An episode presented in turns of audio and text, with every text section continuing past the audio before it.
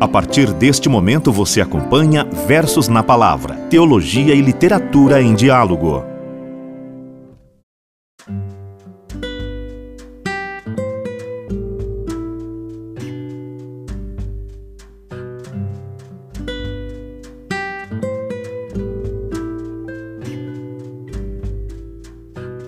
Querido ouvinte, seja bem-vindo a mais um episódio do Versos na Palavra. A prosa comigo hoje é sobre os medos. Por que temos medo de tantas coisas? O medo é em si negativo? O medo pode me ajudar de alguma maneira? Ora, para uma espiritualidade amadurecida, preciso aprender a lidar com eles. Caso contrário, estaciona-se. E ficar estático é a pior expressão do medo. Se não levarmos em conta nossos medos, pulamos no precipício. Não é feio e ruim ter medo. Todavia, eles não podem destruir o nosso caminhar. Eles nunca devem definir nossas escolhas. Exemplifico. Não farei aquela mudança, pois tenho medo de não dar certo. Não perdoo fulano de tal, pois tenho medo de acontecer de novo. Não faço novos amigos, porque algum amigo já traiu a amizade. É muito comum um medo determinar novas escolhas. O tema deste episódio será abordado a partir de um lindo poema de Braulio Bessa e do texto de Isaías, capítulo 41, versículo 10. Nós vamos escutar o poema na voz marcante do meu amigo Padre Marlone Pedrosa.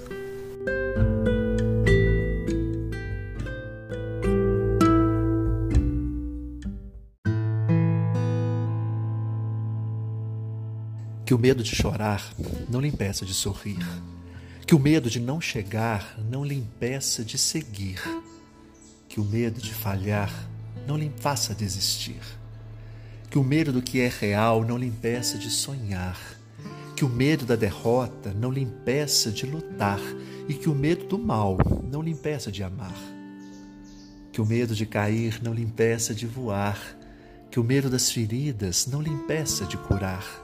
E que o medo do toque não lhe impeça de abraçar. Que o medo dos tropeços não lhe impeça de correr que o medo de errar não lhe impeça de aprender e que o medo da vida não lhe impeça de viver. O medo pode ser bom, serve para nos alertar, tem função de proteger, mas pode nos ensinar que às vezes até o medo vem para nos encorajar. Repare, se há medo de aprender, é sinal para cuidar. Se há medo de desistir, é sinal para tentar. Se há medo de ir embora, é sinal para ficar. Se há medo da maldade, é sinal para amar. Se há medo do silêncio, é sinal para falar. Se o silêncio insistir, é sinal para cantar.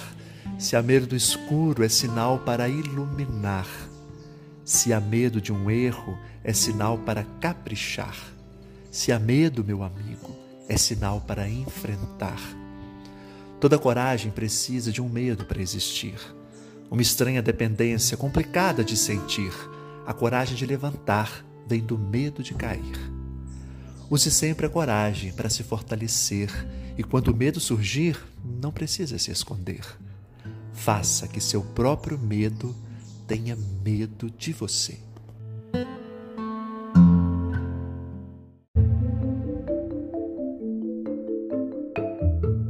Agradeço mais uma vez ao Padre Marlone Pedrosa pela participação neste episódio. O poema de Braulio Bessa orienta bem a reflexão sobre o medo, que de certa maneira é natural e positivo. O ser humano, ele tem medo. Faz parte da vida, felizmente ou infelizmente, ter medo. E eu gosto muito dessas antíteses presentes no poema que o medo de chorar não lhe impeça de sorrir, que o medo de não chegar não lhe impeça de seguir, que o medo de falhar não lhe faça desistir, que o medo da derrota não lhe impeça de lutar. Observe bem, é isso que Deus nos convida a fazer em nosso itinerário pessoal.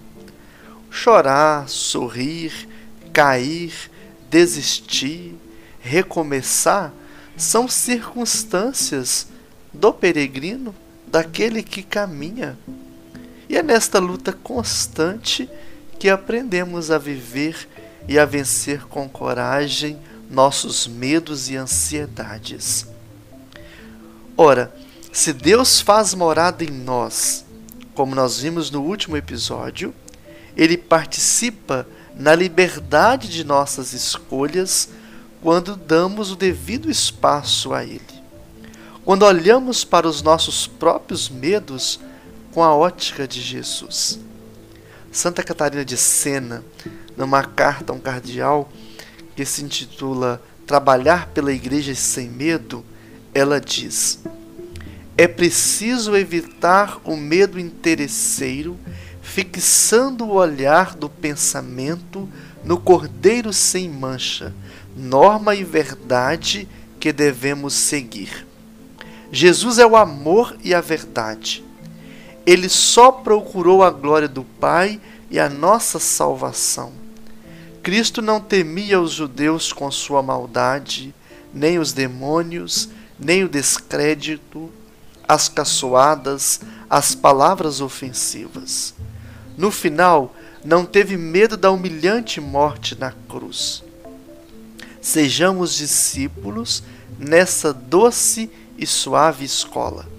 Com semelhante luz, despojar-vos-eis do amor próprio e vos revestireis de amor divino. Procurareis a Deus por causa de sua infinita bondade e porque ele merece que o procuremos e amemos. Possuireis um amor reto por vós mesmos e pela virtude. Odiareis o vício por amor a Deus, e com tal amor amareis o próximo.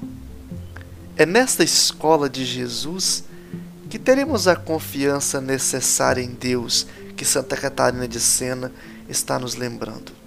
Vencer os medos com Ele e por meio dele. Devemos ter confiança ele é nossa segurança e proteção, luz e salvação da vida, nos diz o Salmo 26. Ora, não estamos sozinhos nesta jornada. Por isso, preciso contar com a ajuda de um amigo, de um diretor espiritual, de mim mesmo, a ajuda de Deus, começando sempre por Ele. Eu preciso aprender a partilhar Claro que não a qualquer um, mas alguém que tenha experiência e fé. É bom lembrar, a fé é a força motriz da vida. E vale repetir o final do poema. E quando o medo surgir, não precisa esconder. Faça que seu próprio medo tenha medo de você. Então, não perca a direção do caminho e se perder, busque as luzes do Espírito Santo e retome. O medo não nos permite saltar no escuro sem luz. Ele é positivo. É de fato um salto no escuro, porém iluminado por Deus.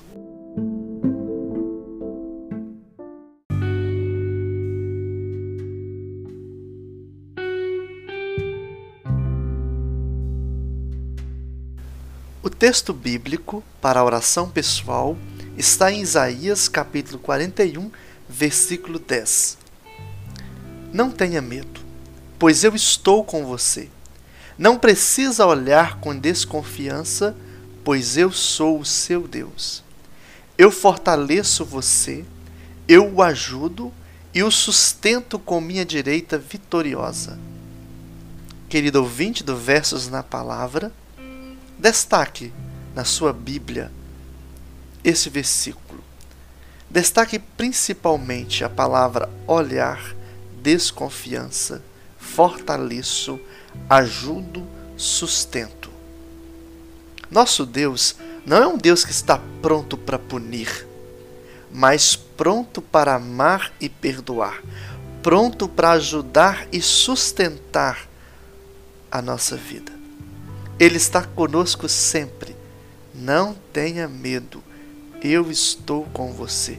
Sabe aquele olhar de desconfiança que nós damos quando sentimos amedrontados? Não precisa olhar assim para Deus. Ele é o nosso Deus. Eu quero refletir sobre um outro medo que temos, que é até importante que o temos, mas que não seja medo por causa de Deus. Existe uma teologia do medo que é muito prejudicial à nossa espiritualidade. Não é interessante fazer minhas orações a partir desta ótica. Por exemplo, se eu não rezar, irei para o inferno ou algo semelhante. Tenho que agir desta ou daquela maneira, porque senão Deus me castiga.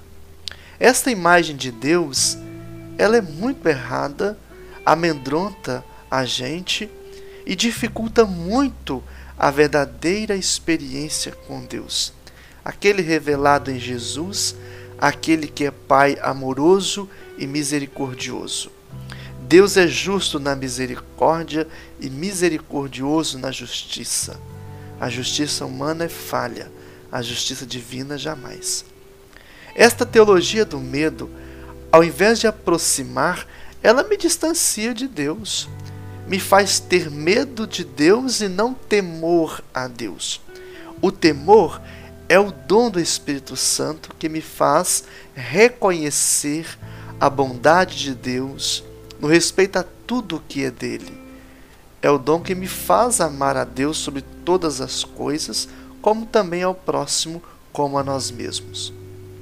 Então, eu devo rezar, amadurecer minhas orações porque Deus merece o louvor, porque Ele nos ama desinteressadamente, porque Ele é Pai que está sempre conosco.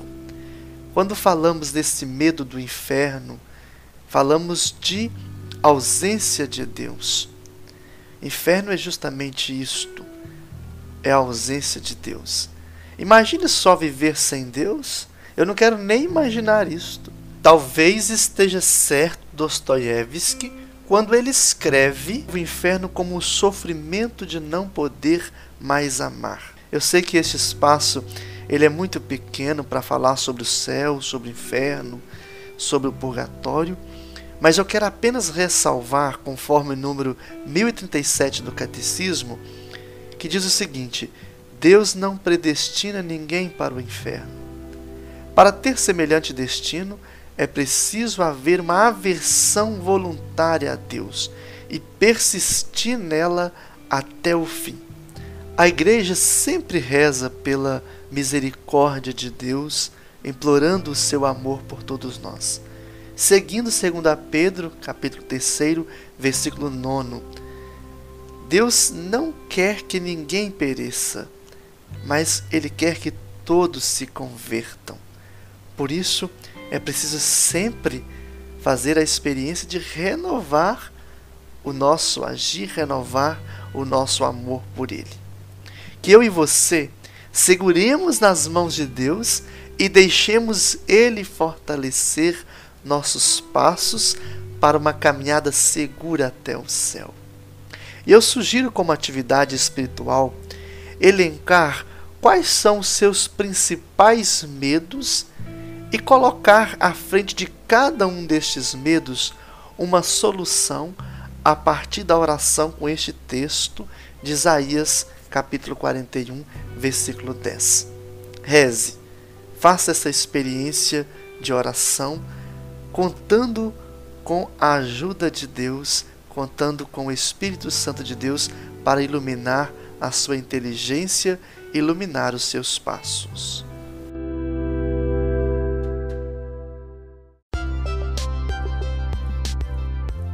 O episódio em uma frase.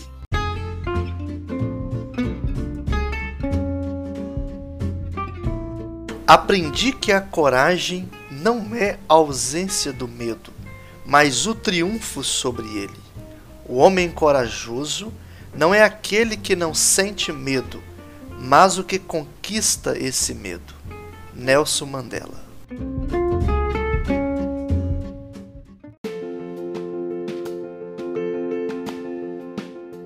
Estamos no final de mais um episódio do Versos na Palavra. Os meus sinceros agradecimentos a todos pelos comentários, pelos compartilhamentos. Estou muito feliz com a realização deste projeto e conto sempre com a sua audiência, com o seu apoio. Até o próximo episódio. O Senhor esteja convosco, Ele está no meio de nós. Desça sobre vós a bênção do Deus Todo-Poderoso, Pai, Filho e Espírito Santo. Amém.